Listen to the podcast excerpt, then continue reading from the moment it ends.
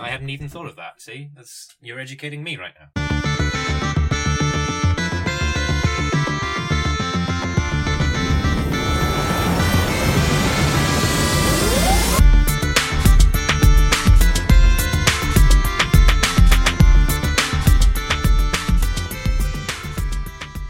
Hello and welcome to House of Bards. Um, this is maybe slightly awkward. Uh, my name is Alex, and you might be expecting to hear my co-host Beth, but unfortunately, Beth's computer troubles uh, that we have bemoaned constantly over the last few episodes have not improved. And though attempts were made, for the moment, it uh, it rather seems that uh, Beth is is not really able to record new episodes, which sucks.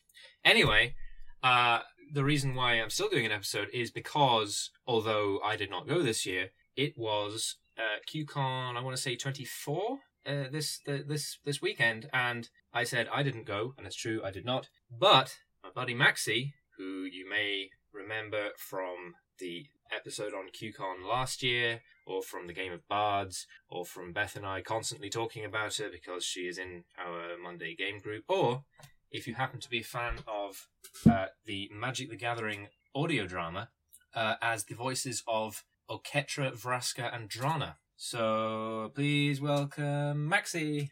Hey.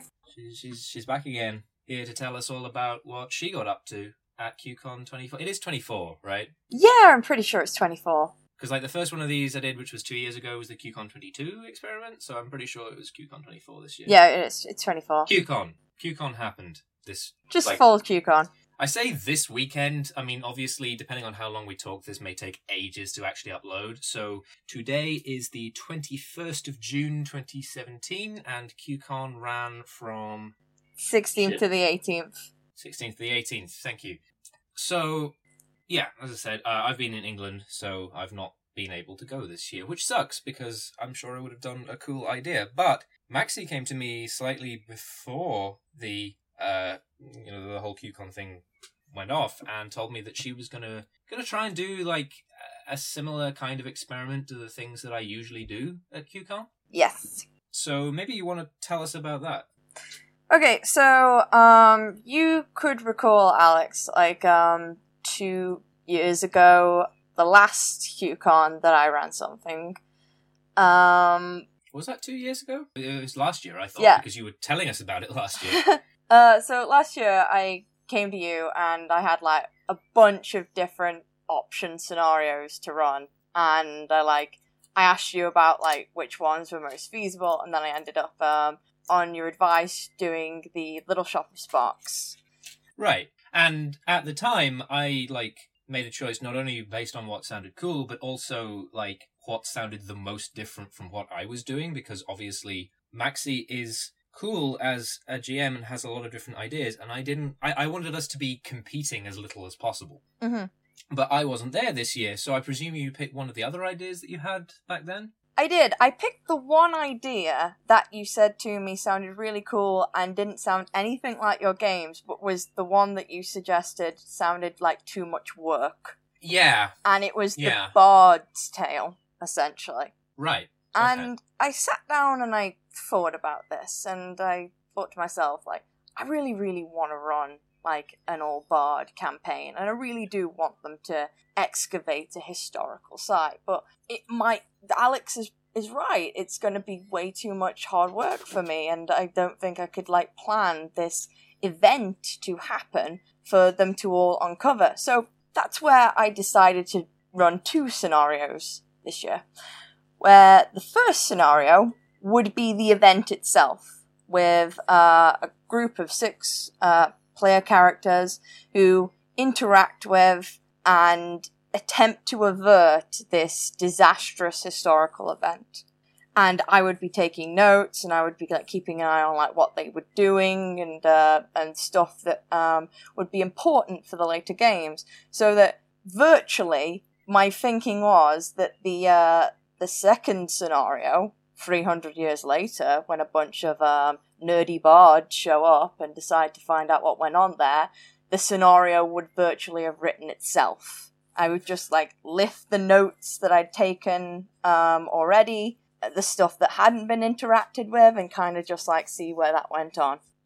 Right. Okay. So like, there's one group setting up what's happening, Mm-hmm. and then the second group is these bards who are going to come in and uh, do archaeology on it to try and figure out what was happening. Right. Yes. Right. This that actually sounds um, quite similar, and I imagine that listeners who have heard last year's QCon episode would remember. Sounds very similar to what I did with uh, the uh, the Mag- the Magnian Vault series, and it's a good idea. Like it was a really cool space to like explore when I ran it, and it sounds like it was probably really cool for for you to do. Oh yeah, no, it was it was absolutely great, and um, I got tons of data, and the group that I got was fantastic, and they were really enthusiastic, and the uh, it it turned it took a really surprising turn for me personally because um, it ended up with this group of bards, uh, two of which were full bards, one a College of Valor and one a College of Lore. Everyone else was a multi-class bard, and they set it up like the two full bards were their teachers, their professors, and the rest of them were just like doing extra credit work.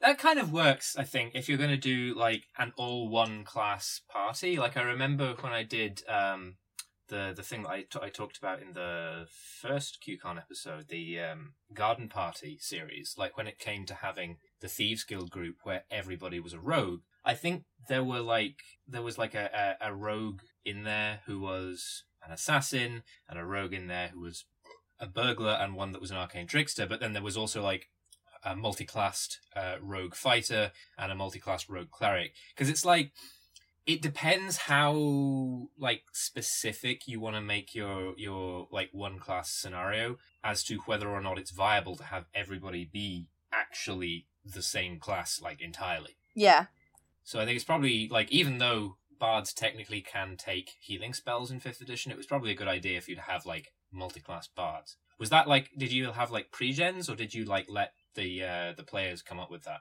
thankfully this time, uh, as opposed to last time, I had all the character sheets done and dusted. All right, cool. Everything was written out. I was so much more well prepared. So um, you can't call me out on this one.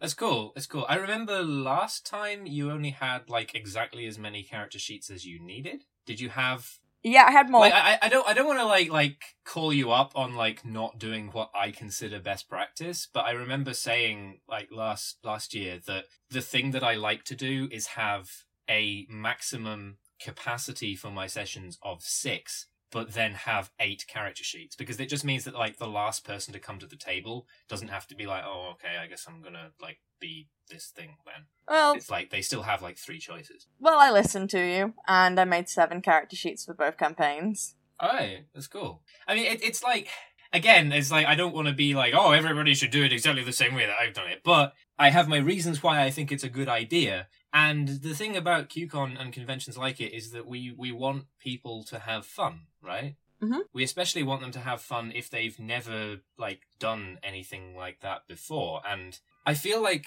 given that you're doing things like having pre-gens so that they don't have to go through character creation, which is time consuming and if you've never played the game before, confusing, I feel like having a choice of characters to play who are often drastically different is like a really easy bit of agency that you can like give a, a- new player. So I, su- I suppose it's it's more that I have my reasons that I have explained why I think it's a good idea. And so it, it's cool to hear that, that you did. Did you have like a maximum of five or six players? I had a maximum of six players. All right, cool. There's still still a choice of two though, right? Yeah, I had a, a character sheet on float that um after the choice was made, if anyone died, they can just like pick up this already is pre-gen character. Also, a good reason to have more character sheets than you need. I hadn't even thought of that. See, that's you're educating me right now. Okay, cool. So, um, what I came up with for the first scenario, which we're probably only going to like pick on as the second scenario develops when I say like what actually happened, was Hmm. that um I created uh I wanted an enclosed space essentially, and I was going to put like a bunch of stuff in a bunch of rooms. So I made a citadel um, called the Yasmin Citadel, which was located on the borders of the new nation of Perugit, which is like the first orcish nation in my world, which will Okay. eventually become the Perugian Empire. Right, so we're we're pretty far back in time at this point. Yes. So you you're seeing the genesis of of this new uh, this new world power, but right at the moment it's it's just a bit it's a little little tiny baby. Yeah, pretty much. So, um, the the founder of uh the nation of Perugia, um, Prophet Dinas Javanta, has recently passed away, and her youngest son Radim has ascended the throne. Um, his older brother got passed over essentially, which um arouses a lot of suspicion, but in the original scenario, uh, it stated that he chose to pass over the uh, p- pass over the throne, and Okay. um, Radim is he's he's a young, cautious ruler. Uh, he wants to live up to his mother's legend, and uh, he wants to maintain this new orcish nation that she's created. And one of the one of his first calls to action is to plan a, a meeting with various other leaders from neighboring clans and, and neighboring kingdoms and um, talk about their continued alliances going forward from, from now on, essentially. And he decided to host this this political summit, this gathering in the Yasmin Citadel on the borders of his lands. And the first group of players were all rulers from various lands. And um, because the Perugian Empire uh, is a heavy basis on basically like Persian and um, Turkish sort of historical elements, um, I said to them that like regardless of what your actual titles are, you can come up with whatever your titles are. You will be referred to as Pasha. I, I think I'm pronouncing that right. Uh, or Okay. Pasha, which is like a Turkish word for like military or um uh ruler essentially.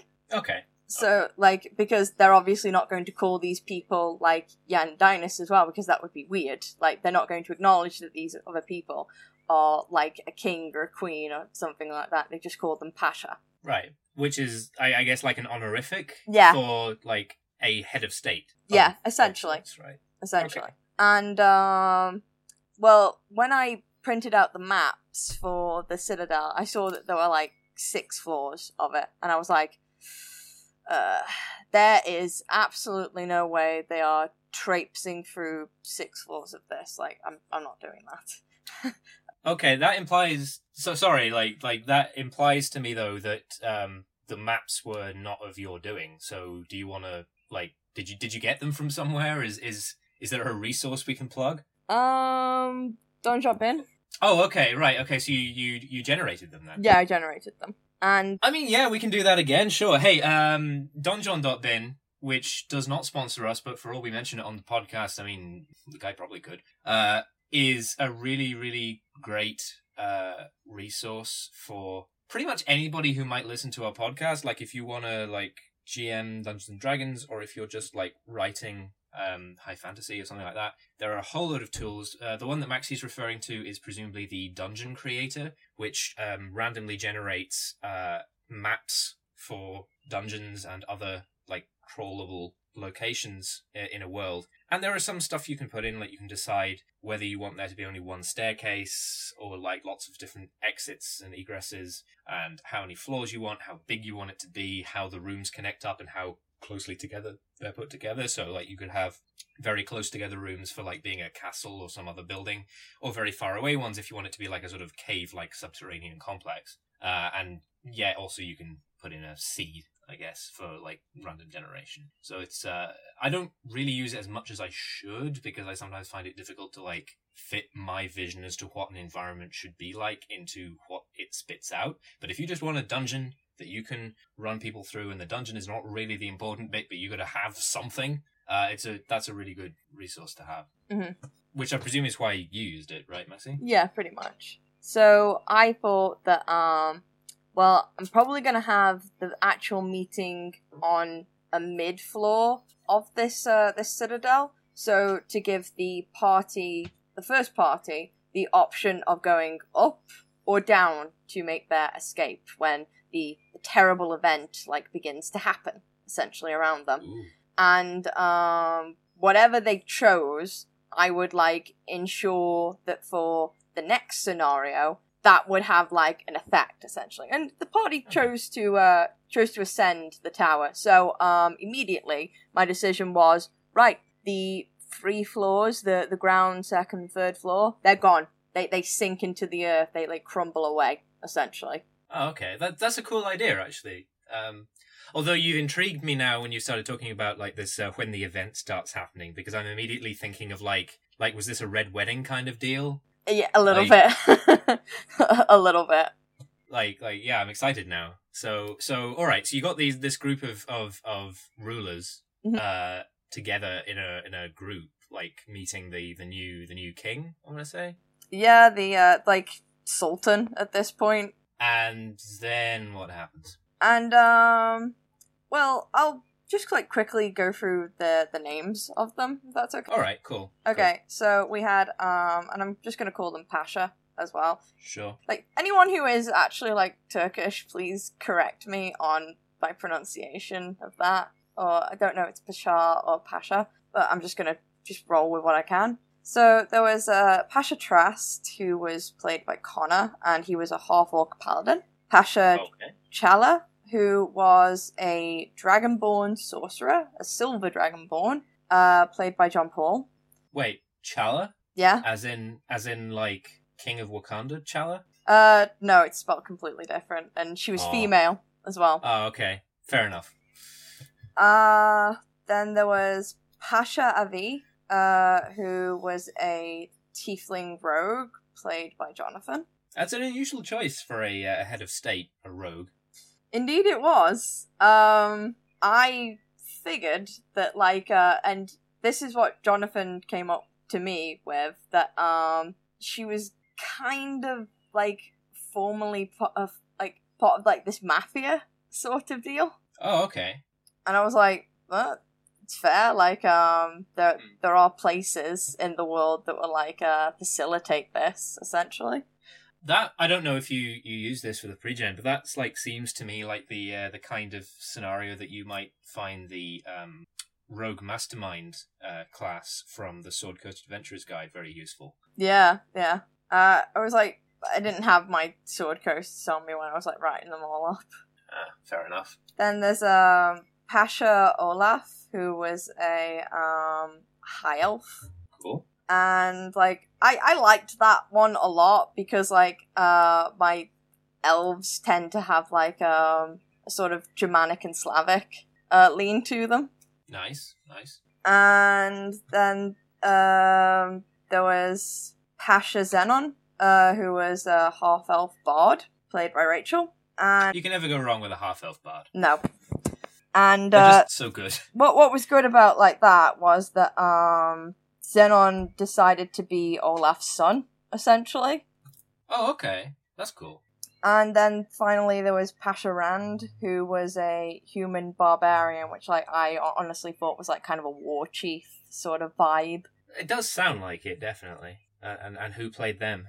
Uh Stephen. Cool, cool. And um basically they all gather in this meeting room and there's a there's a scribe there that takes down their names, which is very important for when the bards show up. And Yandinus Radim begins this great speech and talks about like furthering their alliances with each other and just as like he begins to start business essentially uh everything goes wrong the uh the the lamps darken the the um tower begins to tremble and he sends out two guards to investigate what's going on and then the pashas and the Yandinus and his brother and all those who are assembled there as well are sealed within this meeting room as the um the the sandstone of the doors begin to like tendril across each other and like trap them in what was supposed to be the, their final tomb essentially and they can hear the screams of the bodyguards outside as uh, blood begins to pour under the doorframe, essentially. And um, then they break themselves out. They, they choose which way to break themselves out and begin an ascent up to the top floor to freedom. I mean, I don't know that that's the choice I would have made, but okay, sure. They they evidently had some sort of plan. Like you said, there were like six floors.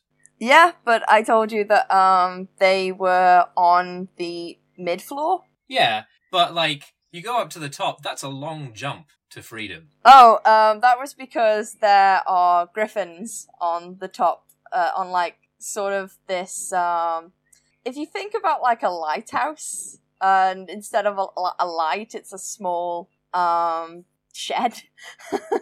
Right, and and and and and I want to say like an, an aviary. yeah, yeah, and there are like um just griffins there. That Right, and presumably they knew about this, like they'd seen them coming in or something. Um, well, they had the Yandinus with them, who told them that like they kept griffins on the top floor, and but they could go, they could travel by like ground essentially because they don't know if the griffins might be dead already. There was like Hmm. that was the gamble that they had to like uh, roll with, Okay.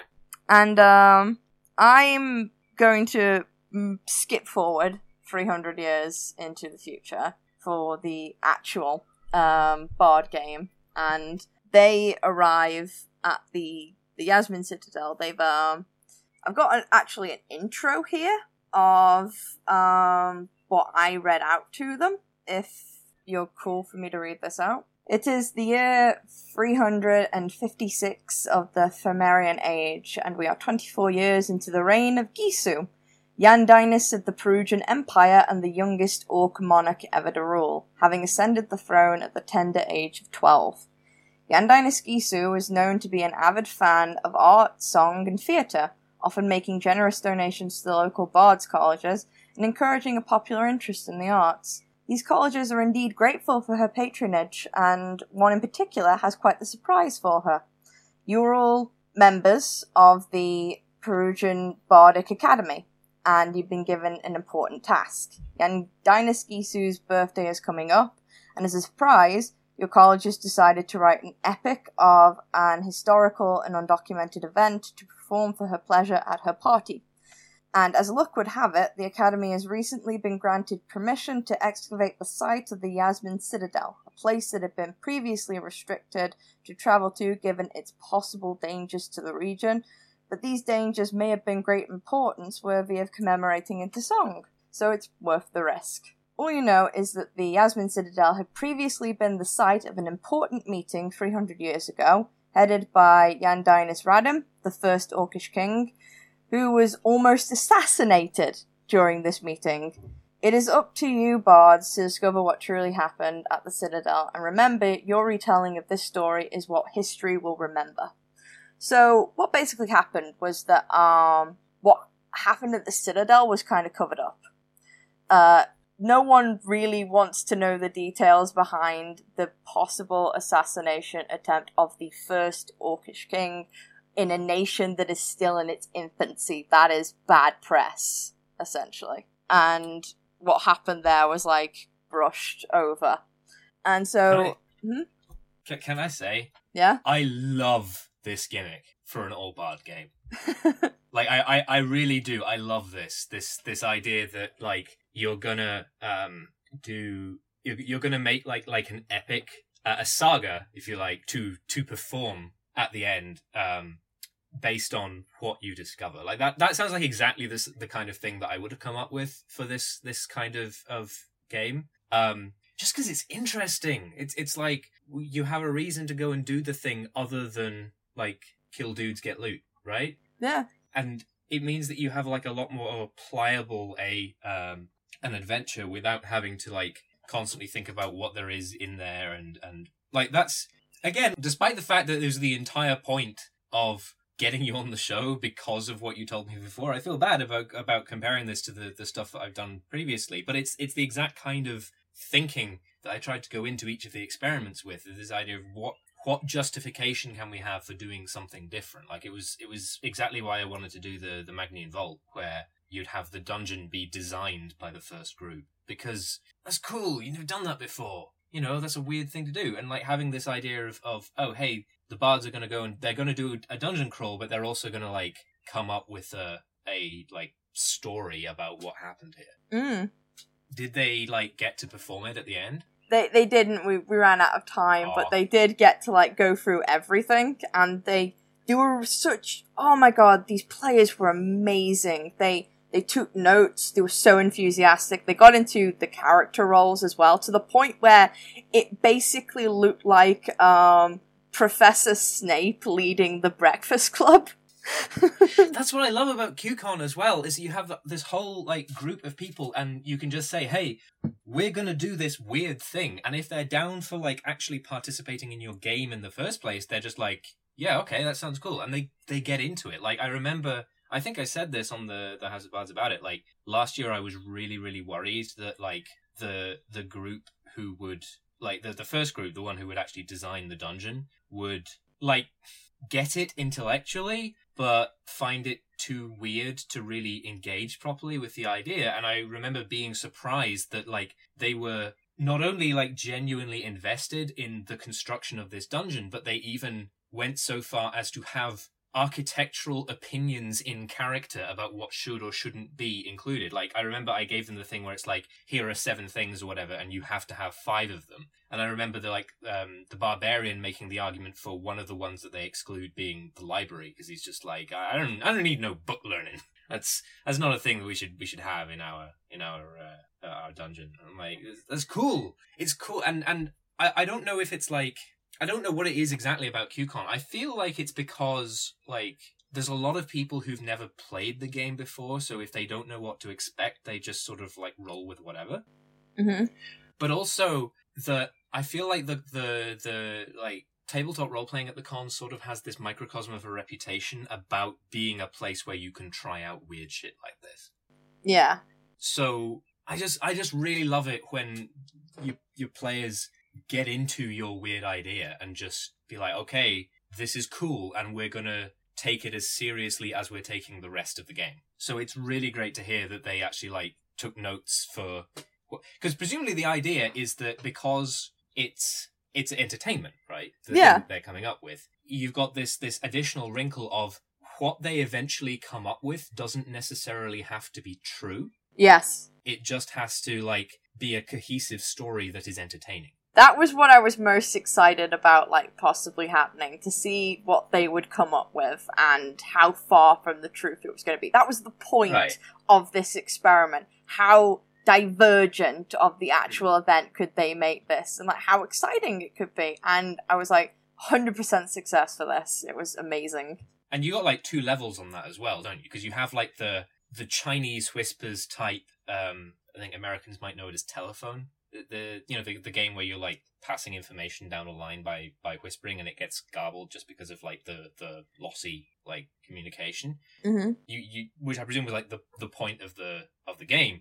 But you also have this fact that these people are role playing as bards and entertainers, and you've always got this possibility that you know they find a fact that they that is of archaeological significance, but like sort of screws up the story a bit, and they just decide to take artistic license and change it. Yes. Yeah, th- this is a really cool idea. Thanks. Like I'm super into it. So all right, So I'll just like quickly go over the the, the I, I'm I'm guessing also like the reason you're skipping forward to like the second game is because you want to do like a side by side thing about yes. like what the first group did and then what got interpreted by the second group. yeah, that's exactly what I wanted. That that's a cool way of doing it. All right, go on. Okay, so um, for the the second group, we had uh, Seamus who prof- who played uh, Professor Crump, and he was a half orc bard of lore. Then we had Ashlyn who played Torva, who was a half elf uh, ranger bard, Okay. and I I loved um, Torva because she she kind of went with the whole I'm a straight A student aesthetic and I suck up to the teachers as much as possible. yes.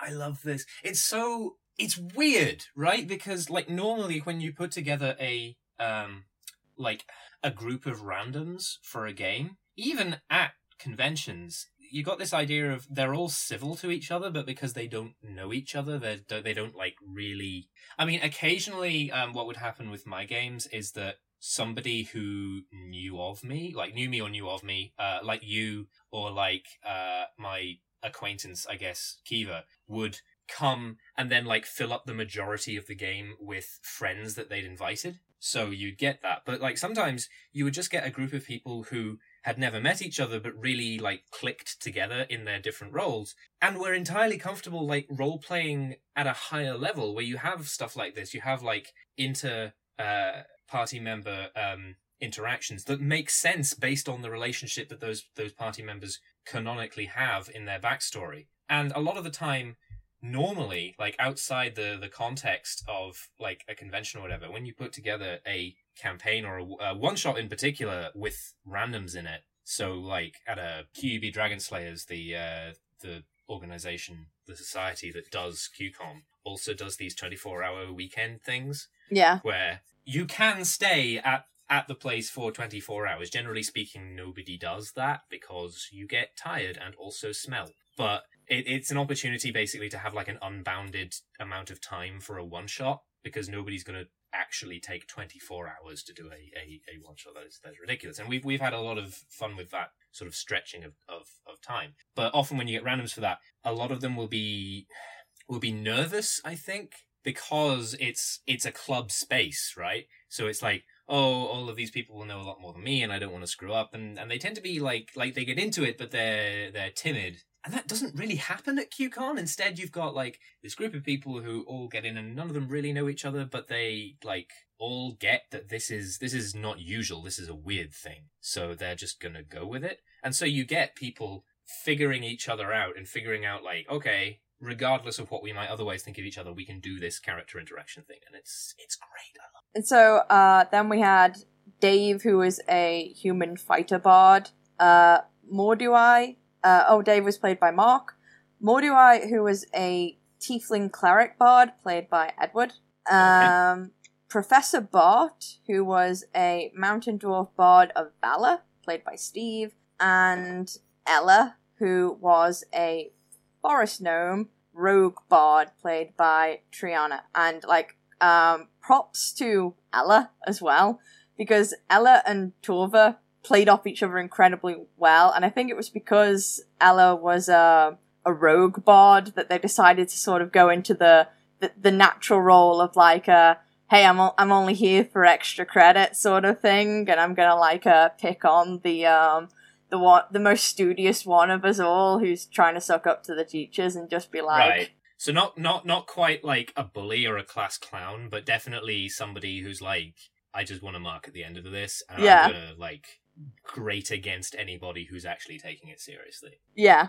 This is what I'm talking about. It's fantastic. So that that that's my lineup, and I, I, I apologize by the way for like like fanboying so much over this, but like for context, for those of you who've like never really done a um like a, a role playing game campaign or whatever with uh a group of people who initially are randoms, obviously you get the idea that occasionally you get to know the people you play with frequently. This is the kind of thing that generally speaking takes weeks, maybe months to get going. Like this idea of people being comfortable enough with each other's characters and their assessments of them to start developing like inter-character um, relationships and enmities and whatnot. So it is really cool to hear that like even though these characters I guess are cartoons effectively, they're like larger than life in some respects. yeah, That that it's already these are our defined roles and I understand from pop culture how this role is supposed to go enough that I know what kind of relationship I'm supposed to have with each of these people and I'm prepared to like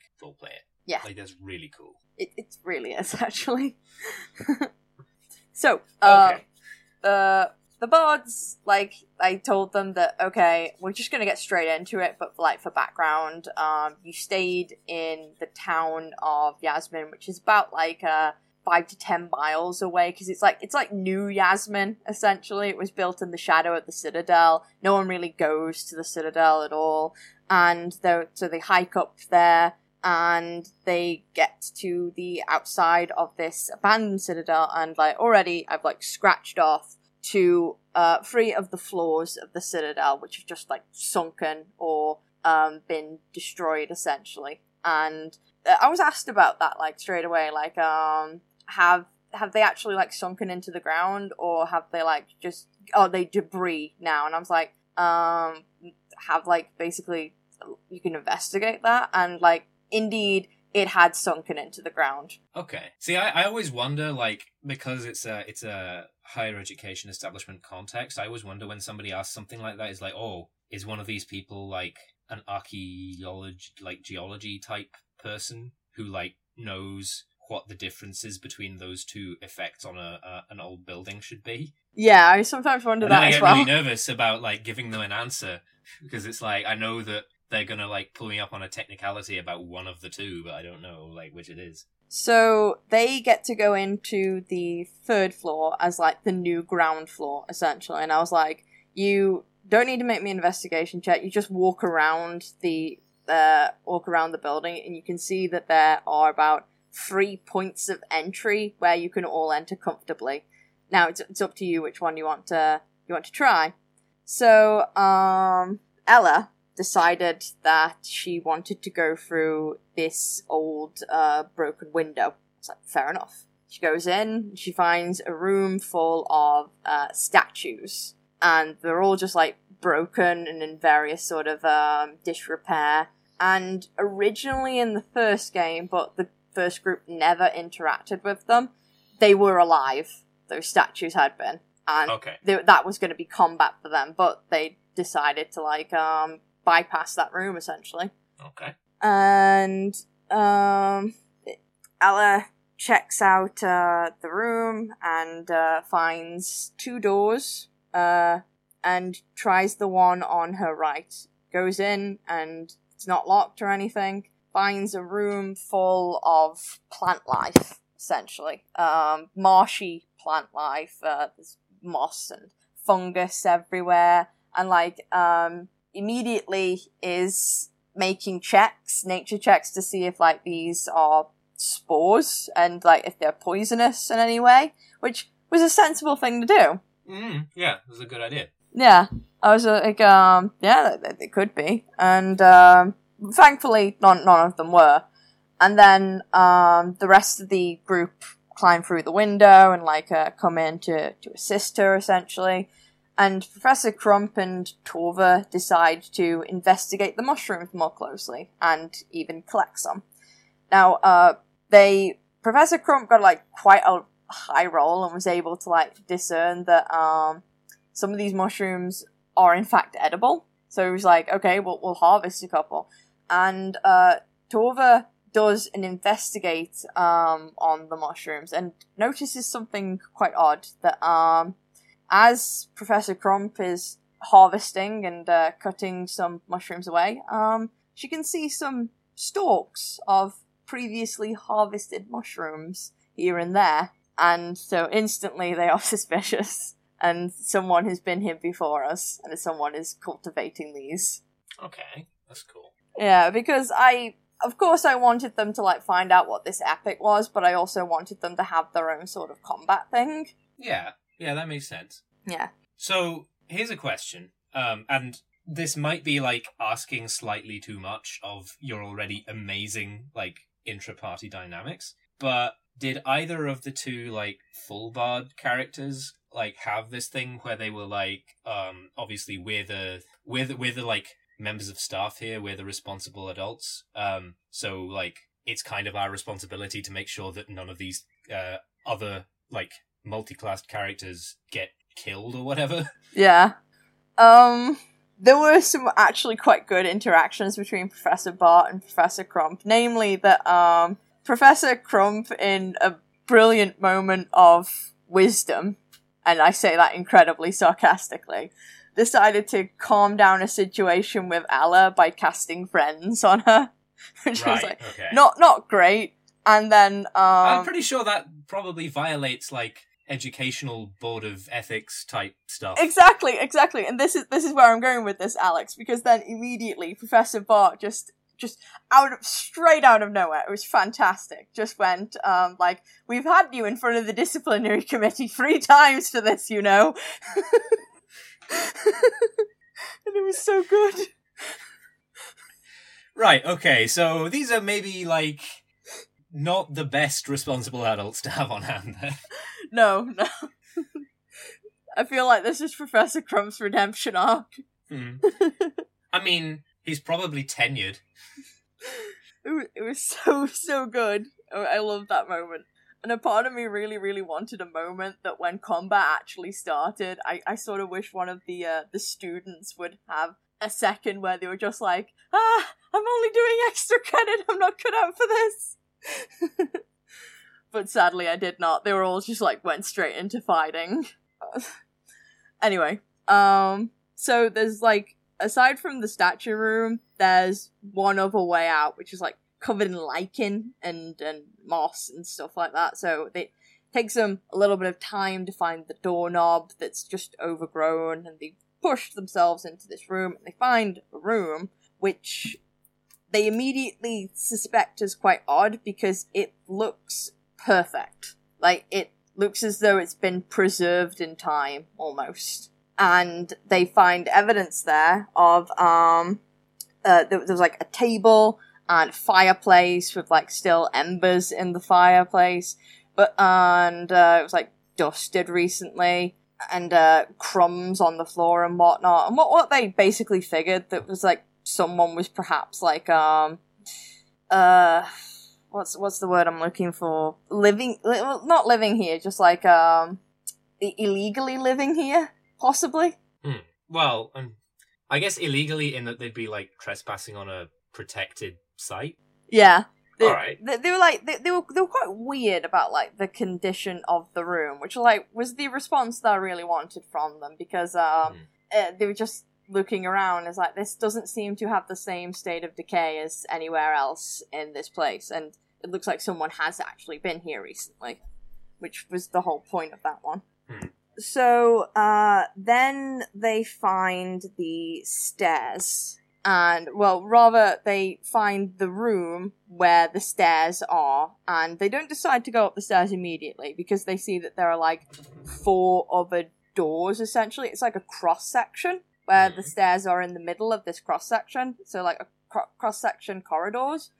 And uh ella decides that she wants to uh go straight across to open one of the doors of this cross section so she walks immediately past the stairs opens the door and finds a room just overgrown with brambles and like a um uh caved inside of the the wall where the brambles have grown through and whatnot. And it's just like oh okay like th- there's nothing really of any substance here. But then is all of a sudden beset upon by um children of the brambles is was the monsters that i lifted from the tome of beasts by kobold press Okay. and so they were attacked by like these horrible little creatures that looked like um, animate brambles, and they had combat. And uh, when when that combat was over, they decided like let's not open any more doors on this floor, and let's just go upstairs. And I was like, brilliant, okay. And my my biggest worry was that they would try and go just immediately to the top floor. I I factored that in, and I was like, I hope they don't. But Okay. Thankful, thankfully for me, they they were deciding to go al- along the lines of like, no, we, we are an investigatory party. We're like, um, we're looking around, so we'll just go to. We need a beginning, a middle, and an end, so Yeah. we can't just skip straight to the end. So we're gonna we're gonna go to the fourth floor, and I was like, okay, great.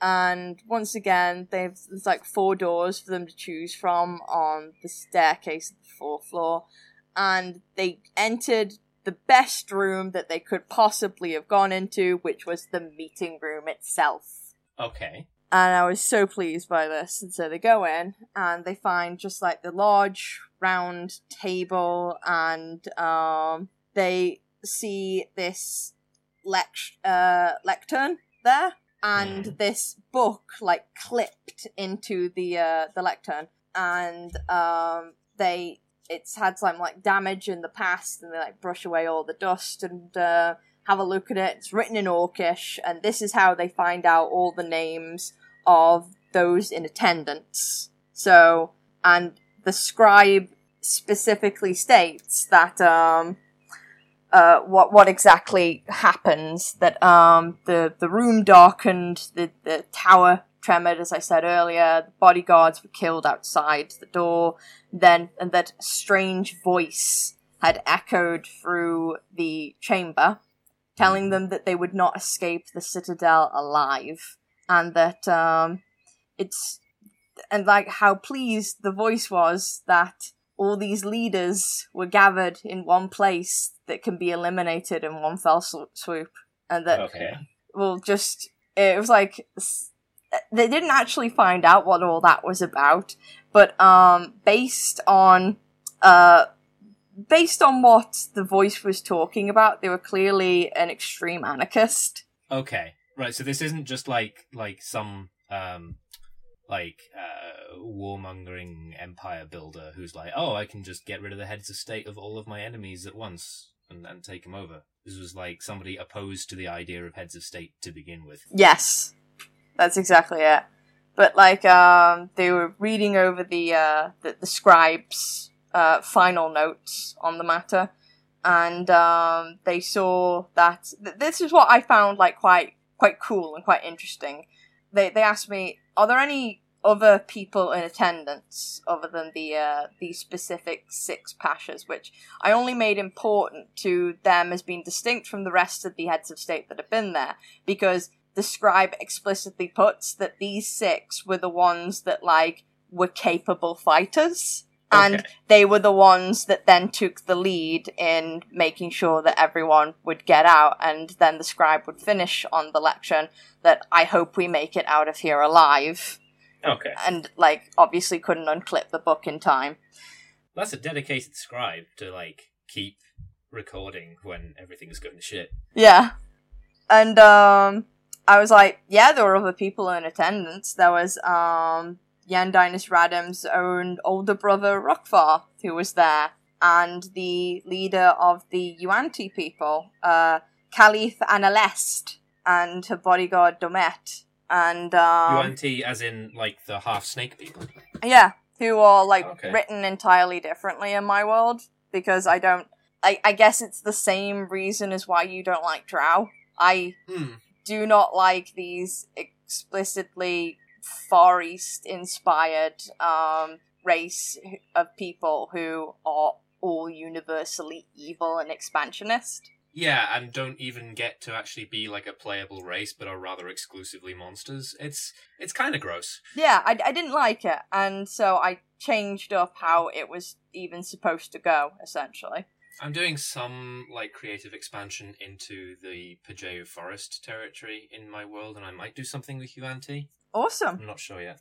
All right. Anyway, go on. So, um, the scribe, um, basically, like, took down, obviously, the names before the meeting came into full effect of who else was there, which immediately caused the, uh, the bards to become very, very suspicious, because, like, um, they, they knew their orcish history, of course, and they knew that, um, it was somewhat odd that, um, Rukvar was passed over to inherit the, the throne as the, the older brother, essentially. Mm-hmm.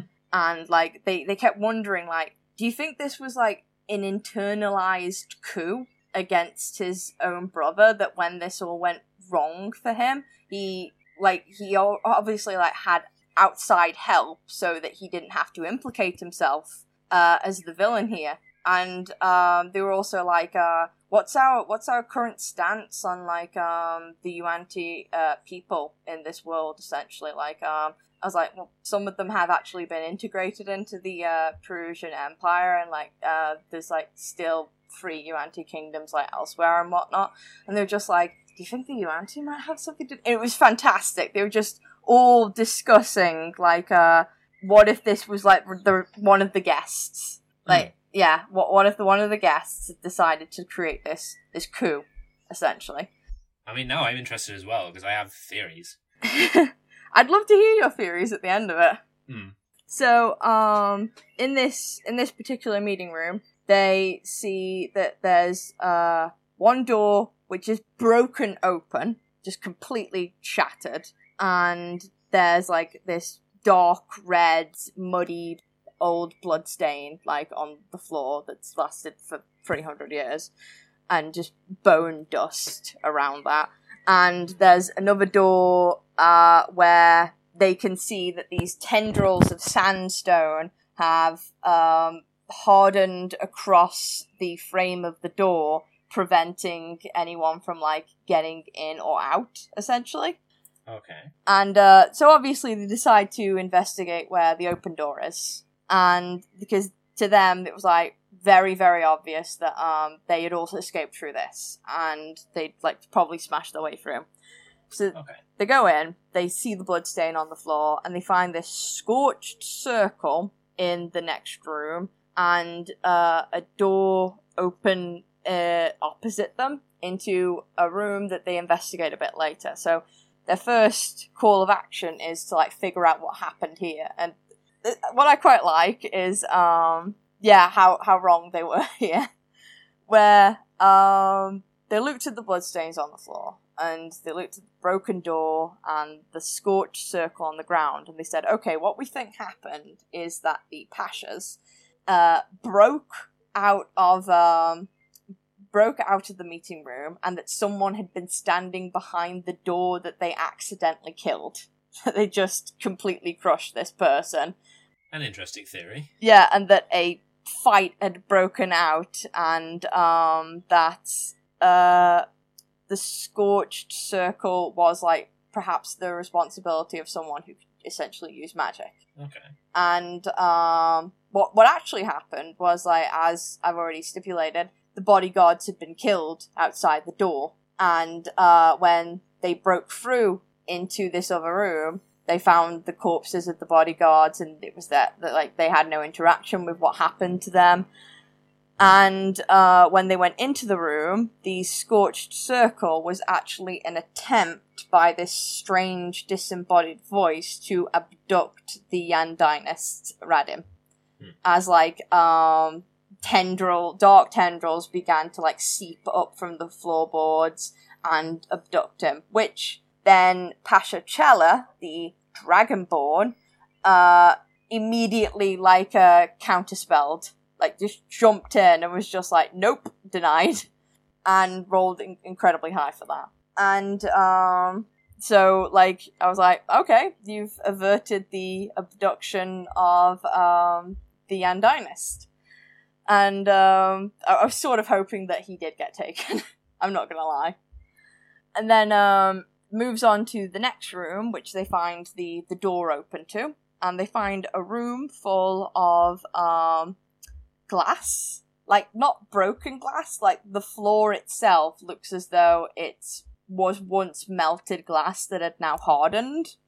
And they see um in some places there are like peaks and valleys of it that look really really sharp and they see a tapestry had been ripped off the walls in the previous room and thrown onto the floor of this um th- this glass that had like um over time essentially like slightly burned the tapestries and like absorbed them to uh, put across to another another door on the other side which was also open so Right, so it was a kind of bridge. yeah the the uh, the previous uh Right, I, I have like like can I make a guess as to what happened here then from your description and we'll see like how close not only how close the bards got, but what was the actual correct answer. okay then sure So the glass is the end result of some chemical process involving extreme heat. Uh, like whether that might be like lava or just like actual molten sand or other minerals or whatever. So the it was probably magical, which means that the tapestry was basically an attempt to make a sort of um like bridge. And I guess if a tapestry worked, then it probably wouldn't have been that deep. It was more just like a, the floor is like covered in in molten glass type thing. And now when they found it that's like cooled down and it's just like a glassy floor. Yeah you you're spot on and as were the bards as well. And um well the floor itself was made of sandstone so it was like indeed extremely heated up to um like reduce it to glass essentially. All right so it's not even like anything is actually on the floor it's just the floor got really hot. Yeah the floor turned to actual glass like the top layer of this sandstone. And um, they they tried to like throw tapestries across, and I'm like, that this this is going to burn the tapestries essentially, guys. And so um, what the what the group the bard group actually picked on quite well was the fact that uh, they asked me did the did the lection stipulate what uh, color the dragonborn pasha was? And i was like silver. He's like oh okay. So they were immediately like i think that having failed to get these tapestries uh there's like a safe bridge across to the other room the pasha T'Challa might have Hmm. used her ice breath to then freeze all this molten glass. And I'm like, that is. A, I like didn't tell them that that was what happened, and I'm like, that's a possibility, but that did actually happen. Right. She she she cast. Well, she didn't use her breath. She used ray of frost because they they were just realizing that the tapestries were an inefficient method of getting people across. As they would be, like that's kind of a stupid idea. Yeah, Which is why I was like, oh, surely this must be a, a like a, a magical thing, or the tapestries must be magical or something. It was no, it's just actually a dumb idea. yeah. It was it was just a dumb idea. I was like, yeah, that that these are melting. The, this this is not going to work out, and not everyone. It's not going to be the evacuation plan that you thought it was. And then T'Challa was just like, I'm going to cast Ray, Ray of Frost and cool this all down. All right, cool. So then they got into the um they decided to double back, which I thought was like quite surprising. So they, they Mhm. didn't carry on into the next room at all. Like they didn't find anything like particularly noteworthy into the next room. They doubled back and they went up to the uh, the sealed door, the one that still had its sandstone tendrils like wrapped across the front of it, preventing anyone access, and decided wi- to cast Shatter on it Okay. which which was great. Um, I think yeah, Professor Grump uh, shattered the door, and uh, they went in and they found just all of these uh, corpses, essentially of um, that had almost been reduced to bone meal by this point, but Hmm. you could still tell from like uh, their armor was still in place and whatnot. And they looked around these corpses and they realized that these must have been the entourages and the bodyguards of the pashas who had been invited and Okay.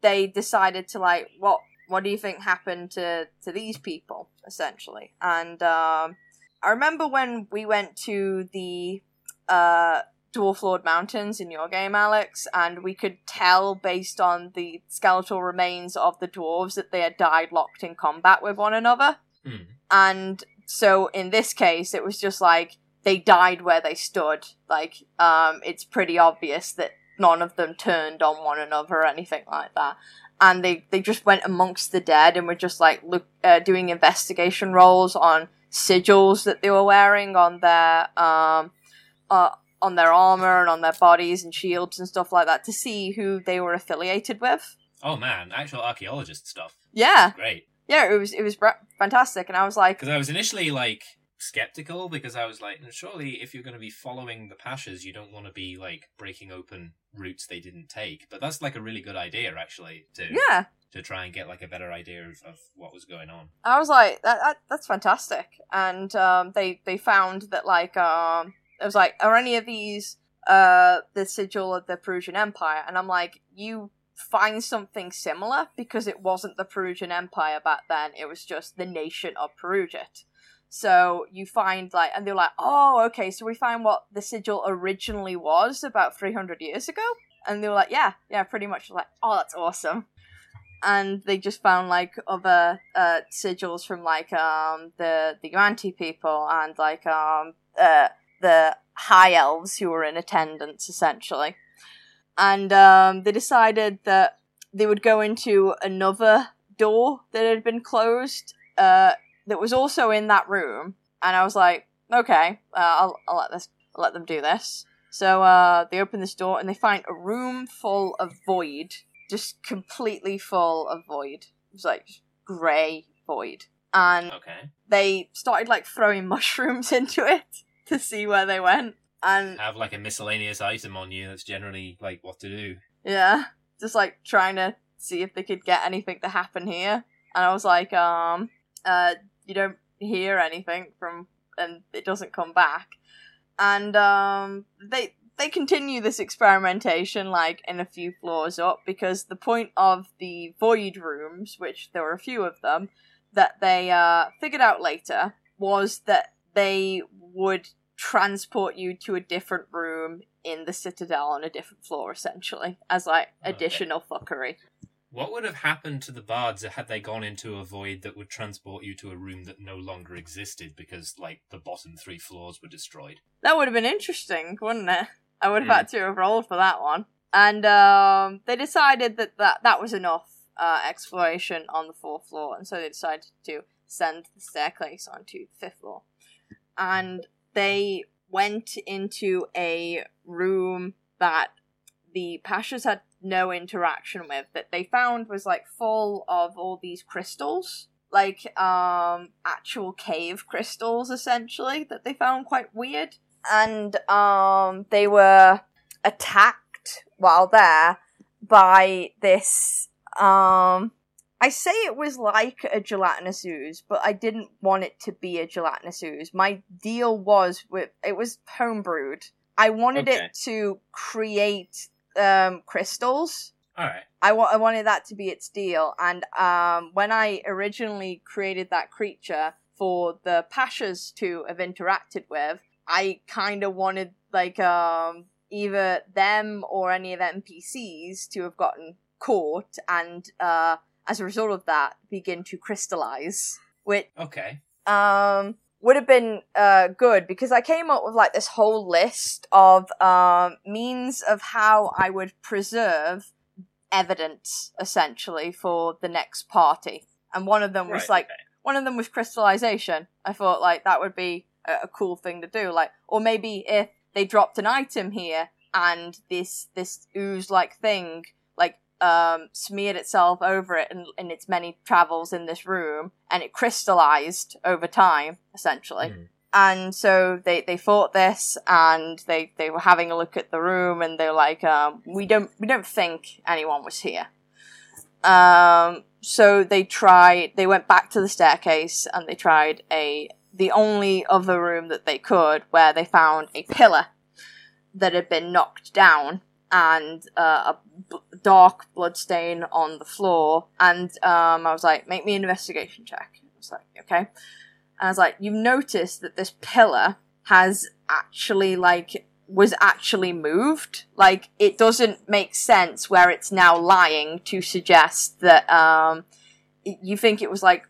more towards the middle of where this bloodstain was. So that then they just immediately clicked on as like someone was trapped under here and they must have lifted the pillar to get them out. And then like that just caused another sort of like theories being bu- uh, bounced around of like was it one of the pashas? Was it like an um maybe the Yandinus himself got like trapped? And um they were just taking notes about this. And then um all of us uh, this entire time i'm i'm rolling dice because they keep going to and fro on the uh the, the staircase essentially which have fallen into a considerable amount of disrepair and i was like you have to move half your movement speed up the staircases otherwise it's a long way down.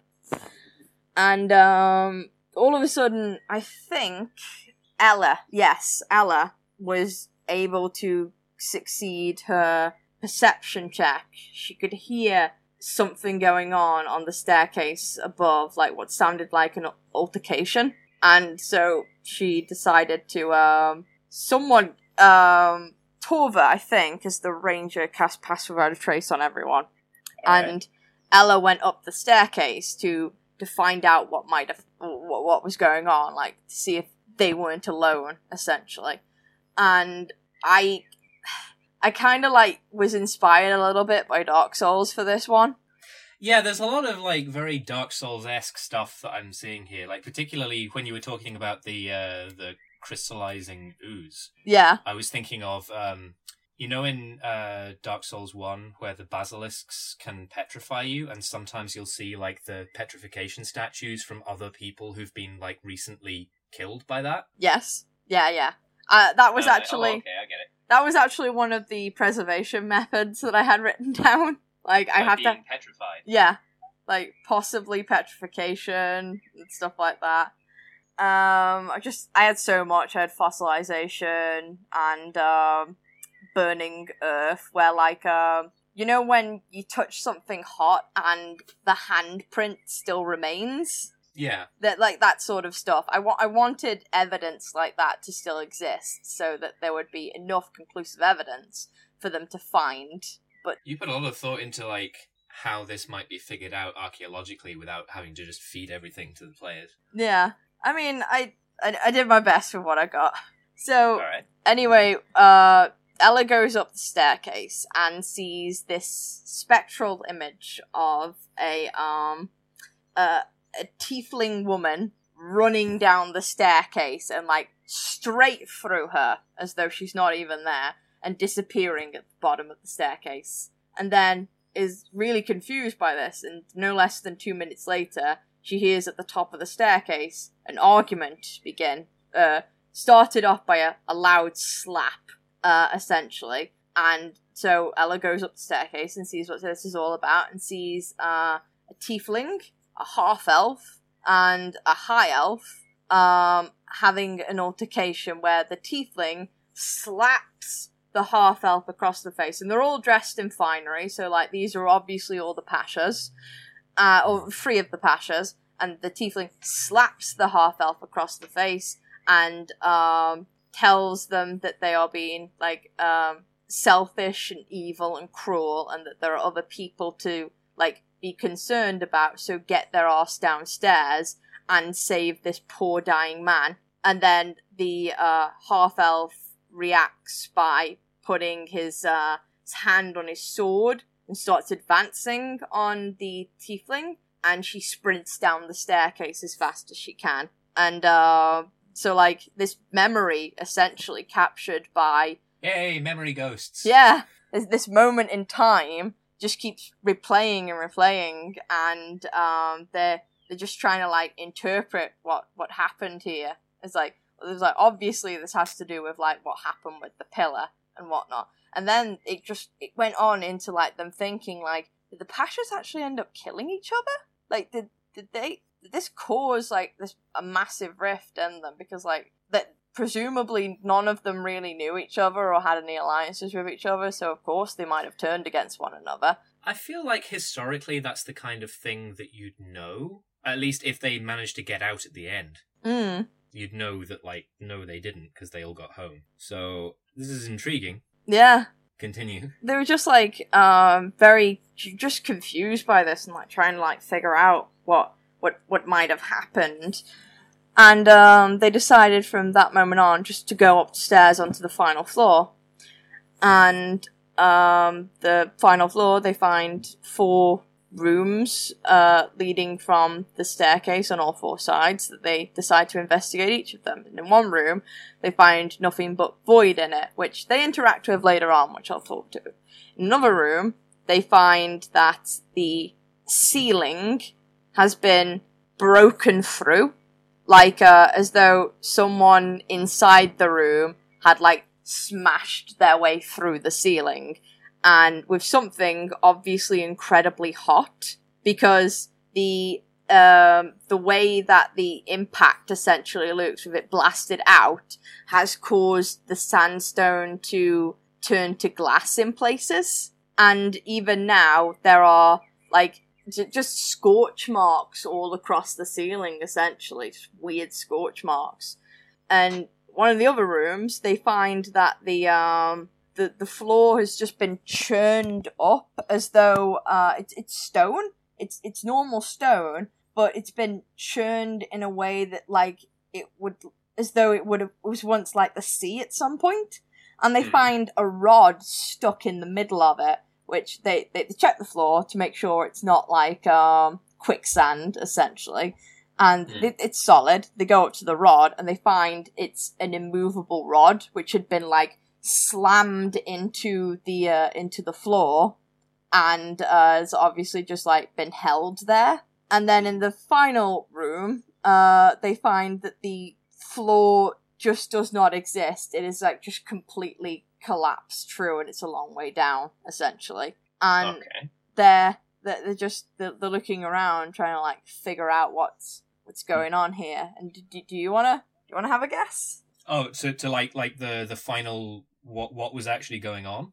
Yeah, like uh, I, I I have I have a theory, a pet theory, which is probably wrong. But my theory is that the reason that the Yandinus's brother was passed over for the throne is because he was a radical anarchist and like he planned this entire thing to like have some anarchist group that he presumably had connections with that his mother could see but his brother did not to like just come in and and and murder all the pashas whilst like somehow extricating him That's good. That's that's so good because like that is actually what the uh the Bard group went away thinking. Essentially, they they were like Hmm. actually determined to completely like I say vilify the the the older brother because they were like we're pretty sure he's at fault here, and um they were just trying to figure out like. Well, they obviously figured out how to um, how the Pashas got out of here. Essentially, like uh, they oh did, did did they make it to the to the griffins yeah, like um Ella was pushed through the hole in the ceiling and then like walks up uh like climbs uh across this uh this rooftop that she needed to make quite a few dex checks essentially because like it's quite crumbly and uh Hmm. dangerous and just finds like um this pad this griffin paddock full of um old feathers and straw that like lingered there essentially and Tev right but but no griffin skeletons no, no griffins. And then, like, she found the last piece of the puzzle, which was like, uh, whilst at the highest peak of the citadel, looking down, uh, she could see on one side, in the far distance, about 10 miles away, was the, the, the new village of Yasmin, essentially. Then, on the other side, she saw this large sphere, massive sphere of black, uh, marble essentially that had been Hmm. like uh, that had fallen crashed down onto the ground uh with like suggestion that it just impacted with a massive hole through the center of it and that had over time had had like trees and stuff growing over the top of it so it was like uh it was still noticeable but only from like the height that uh Ella was at if you Alright, if you'd have cool. been walking around there, you probably would have had no idea that you were like walking on this massive sphere, essentially, just because of how overgrown um all the the three hundred years worth of wildlife had become on top of it. all right cool And so they were just like, um, whatever that thing is, um, we think that it was like used as a means of preventing the Pashas from escaping, and they must have had like somehow like knocked it out of orbit. Essentially, they they, they must have somehow uh either escaped from it or just destroyed it, taken it out. And um, which is great because one of the pashas used to bullseye womp rats in his T16 in Beggars Canyon, right? Yes, this this is what happened. and uh, the, we were running out of time at this point, so they were just taking all these notes down for me of like, okay, this is what we think happened. This was what was going on. And of course, they stole the the immovable rod from the floor because, like, what? It's a fucking immovable rod, right? Yeah. It's, it's... yeah, of, of course they like spent time breaking that out of there, and then they decided to like we should interact with that room of void on the top floor. So they um, I can't remember what they did. They they tied either um, I think yeah, they tied a mushroom to the end of a stick and shoved the stick into the uh the void room and pulled it back out, and we're just like, is the mushroom okay? I'm like, it looks fine to you. So then Professor Crump decided in his, as I as I said again, infinite wisdom to stick his head into the void room.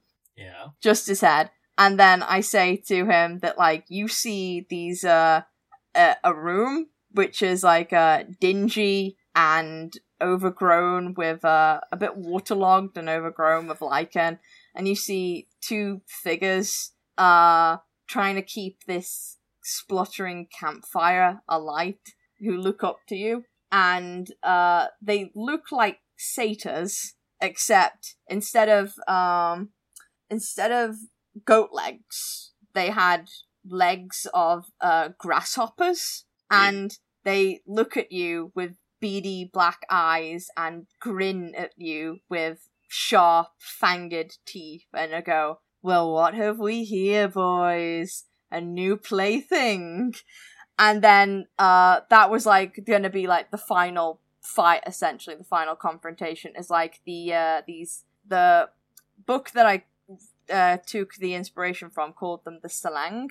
Okay. And um they were they were supposed to fight these uh, uh these creatures and they went into the void room after that after these uh, uh individuals were dealt with and they found um a notebook in the void room and they they look into the notebook and they find that these this is a scouting party who had been hiding here part of a greater invasion force uh of the Selang, and they were basically um checking out the area so that they can destroy the Perusian Empire. And I was like, that was going to be there. Uh, that was going to be like what the bards got to fight for themselves, what they got to discover for themselves to like make them their own heroes, aside from just uh, documenting um, an epic. Okay. And uh, hopefully they would like take that notebook back with them when they returned to uh, the capital and mm-hmm. since they were going to be performing at uh, Jan Gisu's party, this this epic, it would be um, sensible if they, that notebook got into her hands or the hands of those that could be prepared to muster uh, a defense. And um, okay. that was that was the scenario that I ran, and uh, it was so much work. Yeah, they, they tend to be like these like multi-part scenarios, but I I definitely find that they're they're they're worth it. Mm. Um, man, the garden party was so much work. it was so difficult, but it was it was so good, and it, and it, it does sound like this was great. Um, you mentioned that my theory was very similar to the theory that the uh that the the bards got, but I suppose now is your chance to like to like let us know after the fact. Like, were either of us correct? Um, well, yeah, because uh, Rokvar wasn't actually responsible for this at all. Right. That's that. That's like you were implying that, like, because I think you would probably just have said that. Yeah, you got it correct, and also the bards got it correct. If we, if either of us were actually right. Yeah. So I was like, okay, well, I don't know. Like, w- was it just like enemies of the state kind of thing? Was it like not actually not? it's not that deep, and and you were just like letting it be very simple so that whatever theory came out from the the bards would be interesting? Uh, essentially, because like I didn't want to have too much of my um my own lore in there. Right, because that makes it slightly more difficult. You you definitely go this is the thing, right? That's why I think both of us went for um Rokvar as the culprit because he's an introduced element. Yeah. It's like he's he's in the setup for the actual like initial scenario and indeed for the um, secondary one. Yeah, and in the first scenario, like the Pashas treated him with a great deal of suspicion as well because hmm. like they'd heard about like him being passed over for the throne, obviously, and he was there and he's acting as an advisor for his younger brother essentially, and he's kind of right. keeping to himself the entire time, mm. and they just like what is he doing here? Like, what, what, what's his deal? Like, there's no way yeah. he's okay with not inheriting the throne, essentially. And none of them trusted Rokvar at all. And the way that you made it sound as well was that like um their mother was was this like very like great and wise ruler. So it totally makes sense that she would have seen some unsuitability in in Rokvar that his brother would not have done.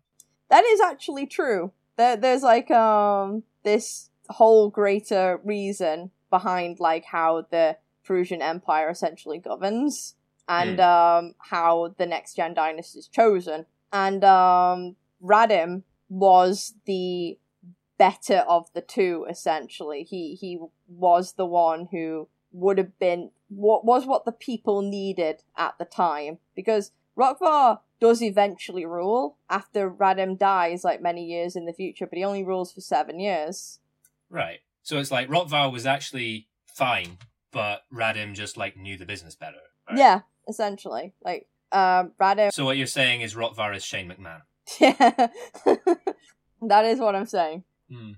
All right, so uh, no, no, neither of us got it then, but but that's cool. That's that that is really interesting, and I, I, I it's great to hear that your your um groups like got into it so well. I love hearing stories like that. Mm. Um, definitely. Like I remember saying as well, like last year, um, the time where I, I, I like even though I was not a volunteer, um, one of my close friends was, and I was like, I- I'll I'll help like tidy up because obviously you need some help, and just going around and listening to other people who had done cool stuff. Yeah, and, yeah. Like how how how well it had gone off. Like I think I remember telling the story about the guy who did um, Call of Cthulhu, but it's Dad's Army, yeah. and he had like like um aesthetic props and stuff, and I'm like, this is a really cool idea, and I'm so glad to hear your story that it went off really well. There was like a um a Cthulhu game going on this time that I was so interested in playing, but I decided to um do something new for myself because I always make myself a promise that I would try a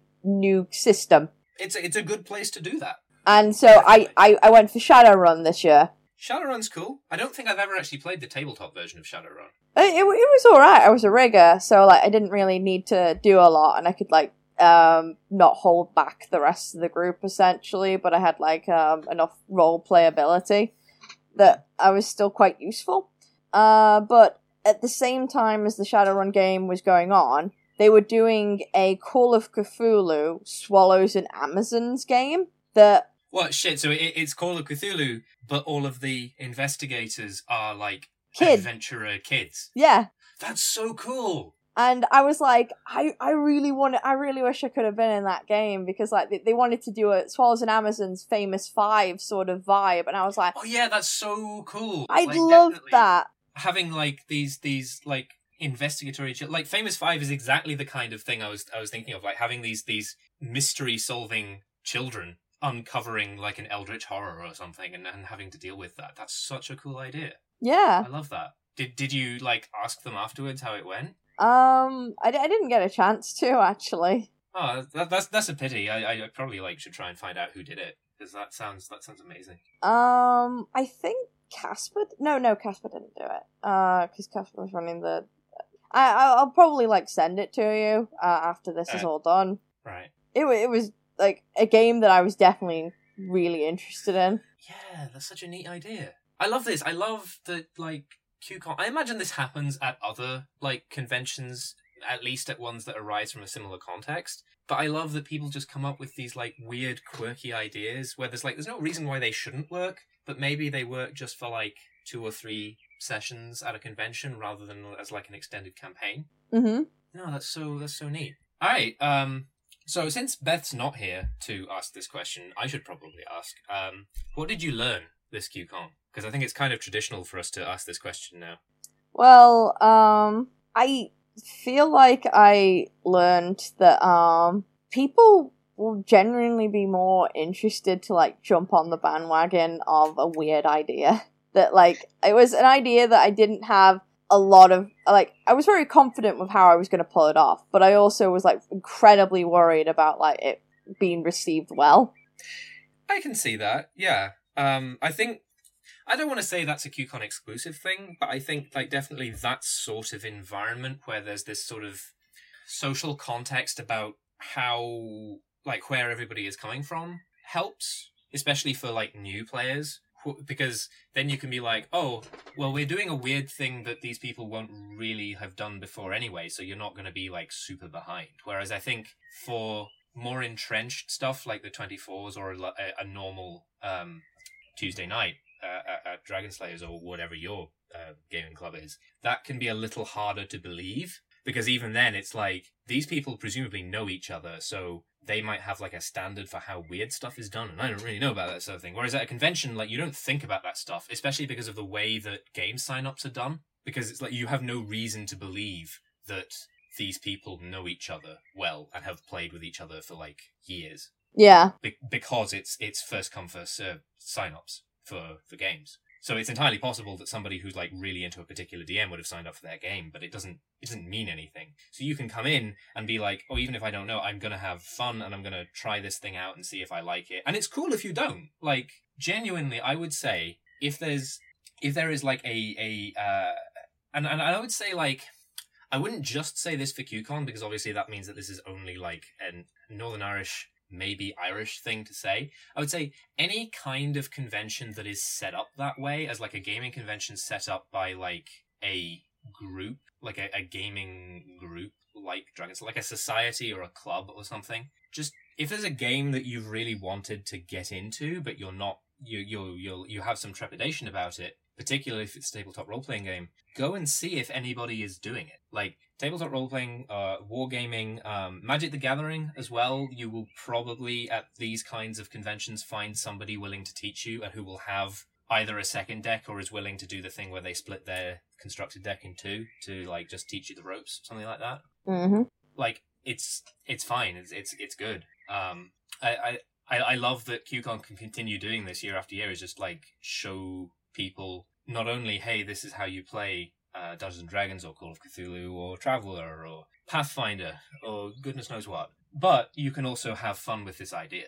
Yeah, and I was like just really happy that everything went off um, great. Essentially, I was like, uh, the group complimented me afterwards and said that um, they'd had a, a bad time the the day before with RPGs, and that like mine had more than made up for their entire weekend at QCon, which I thought was like that's that's really nice. I'm, I'm glad that it, like it was really obvious that you put so much hard work into this, and we just appreciate it. And even the previous um, two people of the previous group came up to me afterwards to ask me how it went because they were really really excited to uh, know if uh, this this new group had figured anything out that they had done. I think I remember that, like, when I did the garden party, there were a couple of people from the first or second group who came up to ask, like, how the timeline had changed based on the actions of the third group because they were interested in seeing like what did we do that like stayed in and what did we do that got like prevented? A part of me always um, worried that like if cora the bard had shown up to you and you had to like then tell her sorry uh my friend maxie just completely removed your character from play i feel like had i described the way you'd done it she would have found it really funny but no it, it's it's it's good. And and that thing where you said that the, the second group had had a bad experience before, I would say also, like, if you end up going to a convention like this and you have, like, if there's multiple days or, like, you have a thing in the morning and a thing in the afternoon or whatever, like, go and do as much stuff as you can because sometimes it doesn't quite go off the way you or the GM wants, and that doesn't mean that that's the way it's always going to be. Like, ha- try more than one thing, definitely. Like, maybe you had one bad experience and you're like, I don't really want to like go through and do that again.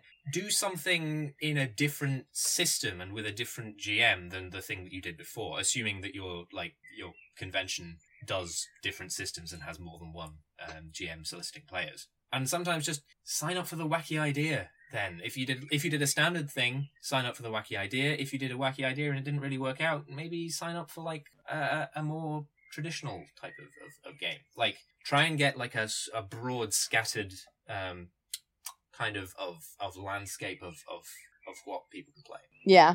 I'd say one thing I definitely learned is that um just always I think this is just like for everyone, but uh always be prepared when like things um don't go the way that you think they would have gone. Mostly just because um when I finished the first game and I was like, okay, I've now mapped out the path that they've taken. I've written down what they've done. And then I started thinking about like preparing for the second game and I was like, there are a bunch of rooms which these people had no interactions with and presumably still have evidence of something weird happening there that the second group are going to interact with. And I was like, I really should have thought about that and completely yeah. different didn't.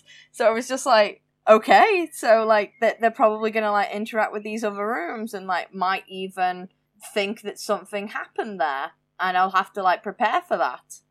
Well, I mean, like the the cool thing that you set up is because you were leading them on with these um these uh archaeological clues. You knew already that there wouldn't. Well, there would be some, but there wouldn't be like any left by the Pasha players in those rooms. So you you already had this kind of like vague guide towards like where they needed to go. Yeah. Which is which is cool, I think. Yeah, I think it was just like nightmare visions of the idea of them finding a room in which was fossilized, and they were just like, "What happened here?" And I'm just sitting there going like, trying to hold in. Literally nothing happened there. Please move on. Mm, it's it is it is a problem. Sometimes it can be like honestly just as interesting, but I think um definitely always be prepared for your players to go off script is a decent piece of advice for any GM in basically any game. I think, in fact, I think it was like such an important piece of advice that we even did an entire episode of the podcast about it. We did episode eighteen, DM improv. Yeah, it was great. Yeah, because that is the likelihood you're just going to have to deal with that. And sometimes, I think we said uh, on that episode, like sometimes as a player, you're to clock that your DM is improvising. Don't feel bad about that because you're gonna you're gonna get into like a, a, a cycle of the the players either going further off track to screw with the DM or realizing that they've gone off track and are inconveniencing the DM and trying to get back on and like either way if you try and change your behavior as a player to like fit then it's gonna do something weird just try and roleplay accurately and, and go with with what your uh, your your gm's trying to do Absolutely. I mean, we threw you off track on Monday. Oh yeah, you did. I guess I can talk about that briefly. So, um, in my Monday campaign, we have just finished a really amusing arc where, in order to obtain the magical MacGuffin that is required to get back on track with your like overarching story, you all had to compete in a professional wrestling tournament. Yeah. I love And this this must have been excruciating for you because for those of you who don't know, Maxi, much like me, is a uh, a big fan of um, professional wrestling. Uh, WWE specifically, I've watched like a couple of indie shows which didn't really do it for me. They were fine. They were all right. Um, but Zaloshka, Tolk Zaloshka, the uh, the character that Maxi played, has, as far as I can tell, uh, not had a positive emotion in the last three years, and is not is not down with with wrestling and thinks it's stupid and and performative and and you know it's fake, right? it. Was So- absolutely killing me. so yeah, you, you got to be like be this this like super like almost Mark like player playing this like completely um sandbagging not not into it at all character. Oh, even as you say it, it's killing me.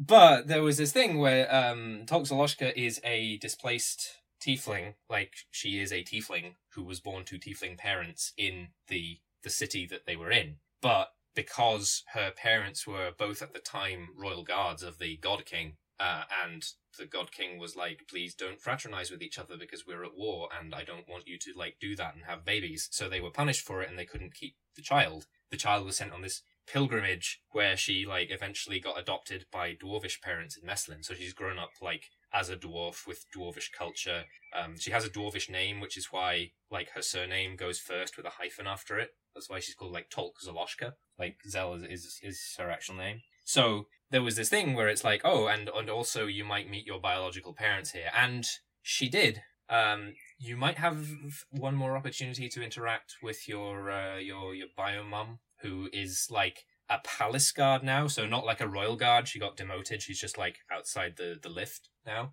but she's still got a job. Whereas her bio dad, uh, Perseverance, got fired entirely and then turned into like one of the legends of this uh, pro wrestling league and is an expy for the Undertaker. And so he turned up because the, the the final tournament that they did was a was the Royal Rumble. Mhm. Because I was like, yeah, I'm gonna do. I'm basically gonna do like a wrestling nerd thing and have like these five players fight expies of all of my faves. Um, and like I, I had I, I like set out like what all of the um uh, numbers were going to be, and I had like number twenty eight is Zell, and number twenty nine is um Balbugash, who is supposed to be an expy of Roman Reigns, because that like gave me the opportunity to have the crowd just start yelling bullshit.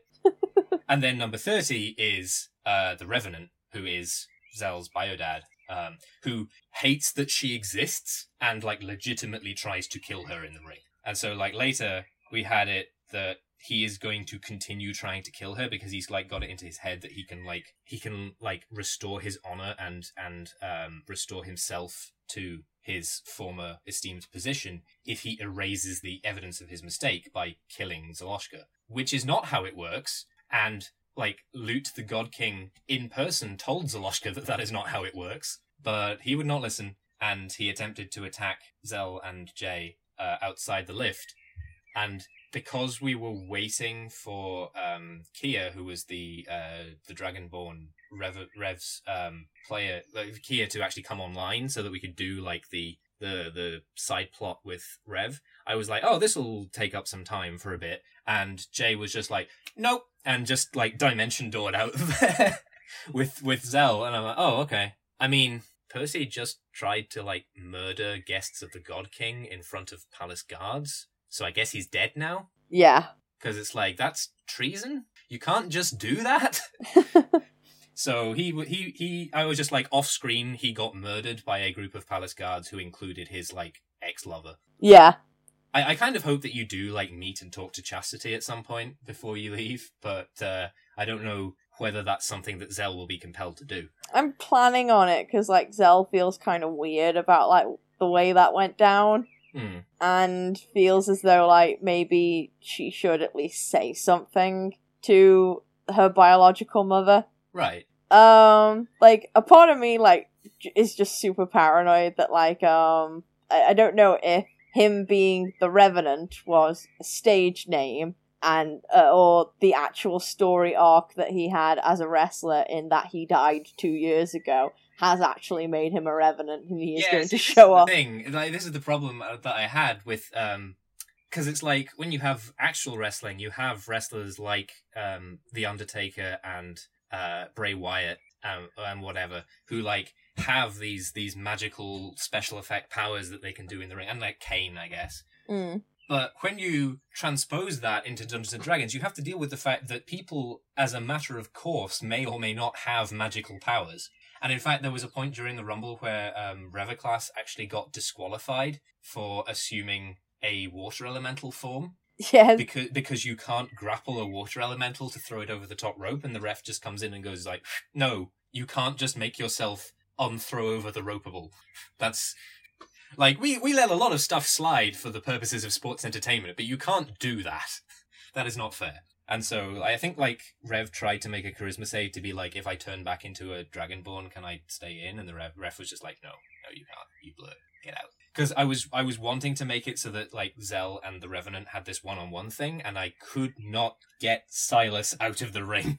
I Like know. every bloody time I brought in a wrestler who was gonna try and like get rid of him, it did not work. and like it it like almost killed Zell to like get Silas out of the ring afterwards when she ultimately turned on him and we were just like I imagine them just rolling on the ropes together like trying to like forcibly push one another off the uh, Oh yeah, that's right. Because like, um, I mean, effectively, Silas jobbed to Zell, right? Because it was always, even though you were like, let's not do this, like obviously, um, Silas like giving it up. It's like it's gonna be Zell. yeah Zell is gonna win.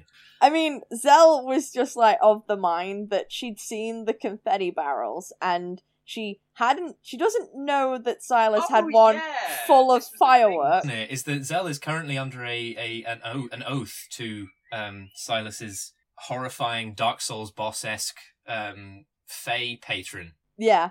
to to like not let harm come to him and she knew that he'd set up this like weird shit for when people get thrown out of the ring involving fireworks and she's like oh no i can't eliminate him because he's going to kill himself as it uh, happened silas ended up getting a concussion because he's an idiot yeah. And then like we we left him alone to experiment on fireworks because we decided not to bring him for an audience with the God King in case he decided to create anarchy and chaos in the middle of the throne room. So we couldn't win, basically. no no silas is a character. I definitely should have matt on one of these while i'm like trying to podcast without beth so that we could talk about like um we could talk about all three of his characters actually. Like matt is, is very good at creating colorful characters. I want to talk about silas and harrow and leatherhead. Maybe while like Beth is uh, essentially out of commission for the podcast, you could just send her a message to like say like what questions would you like to um ask Matt about Harrow if you just get Harrow on.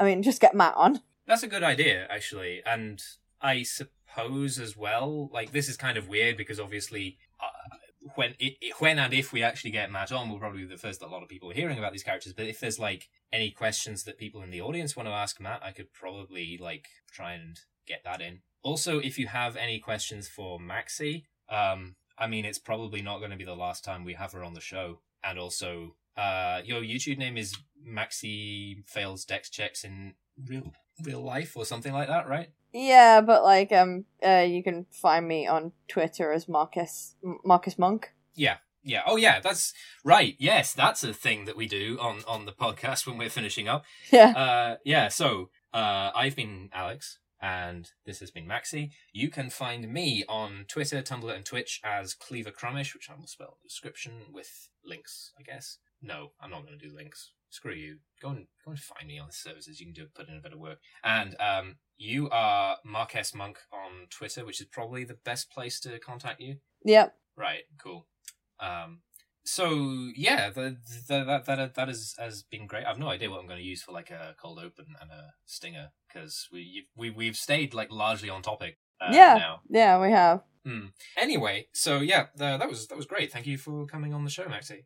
Oh, thank you for having me. So yeah, I don't know when the next episode's going to be. Oh god, thirty episodes, and we've been doing the show for over two years. Man, I, I wish we could be more regular, guys. It's not it's not going to happen. Like I've I've decided like at this point we really just stop making excuses for it because it, it's not that you know we slip up. It's that it is literally untenable for us to do a weekly or bi-weekly podcast at this point. Like where my life is and particularly where Beth's life is at the moment. It just it just is not going to happen. So you get new episodes when you get new episodes and I'm not worrying too much if they go on long. I think I'm just gonna like upload this one as is because the QCon episodes have like a, a like a, a, reputation, I guess. Like there's a precedent for them just being like longer than an hour. Yeah. Um, but if I like get to do an episode with Beth and it ends up becoming a two-parter because it was so long, it's like I'm not going to turn down more content. That's not going to happen. You know that we can actually just get something out for you to listen to. Um, because those have not been received badly, like the previous two that we did. So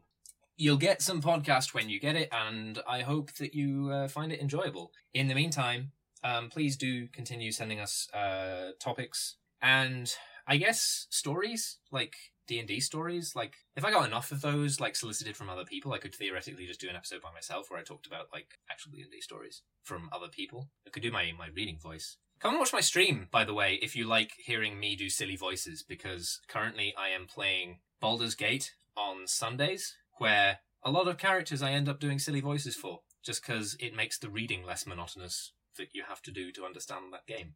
It's it's good. It's good. I've I've got further, I think, than I've ever got before. We we just uh, at time of recording, I've just stepped into the actual city of Baldur's Gate for the first time. Mm. Um, how many questions are you doing for like the uh, the Q and A episode? Because I know I might send you a bulk ton. You could send us some. Like I think we don't yet have enough to do an actual episode, so like definitely more would help. Okay. Oh yeah, um, Thursdays on the stream is probably going to be Clive Barker's Undying going forward, which I'm not going to do silly voices for because I'm pretty sure it's all voice acted. But it's cool. It's like a, it's a horror game. Um, it's from that Quake era where everybody looks like they're made of construction paper, which I'm super into as an aesthetic. So uh, it's it's cool. It's going to be great. So that is uh, twitch.tv forward slash Cleaver Crummish uh, on Thursdays and Sundays. So yes, thank you for joining us all on uh, on House of Bards, and uh, yeah. Uh, so from from me uh, and from Maxi, goodbye. Bye.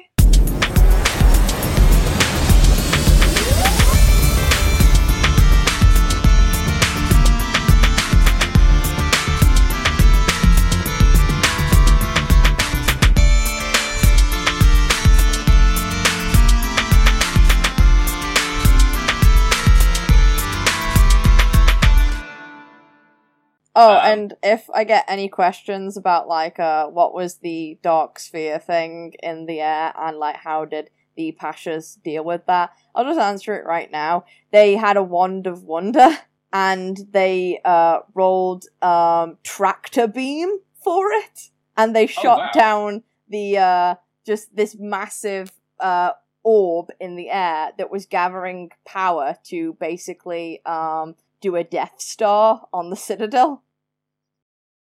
So like Nice. they they just like we got a wand of wonder, we might as well use it. And there was there was absolutely no way I feel um that the bards could have found out that they had like this wand of wonder and that's how they like figured it out. Though if anyone wants to like offer suggestions of how the how I could have made it so that the bards could have figured that out, like I'd love to hear it.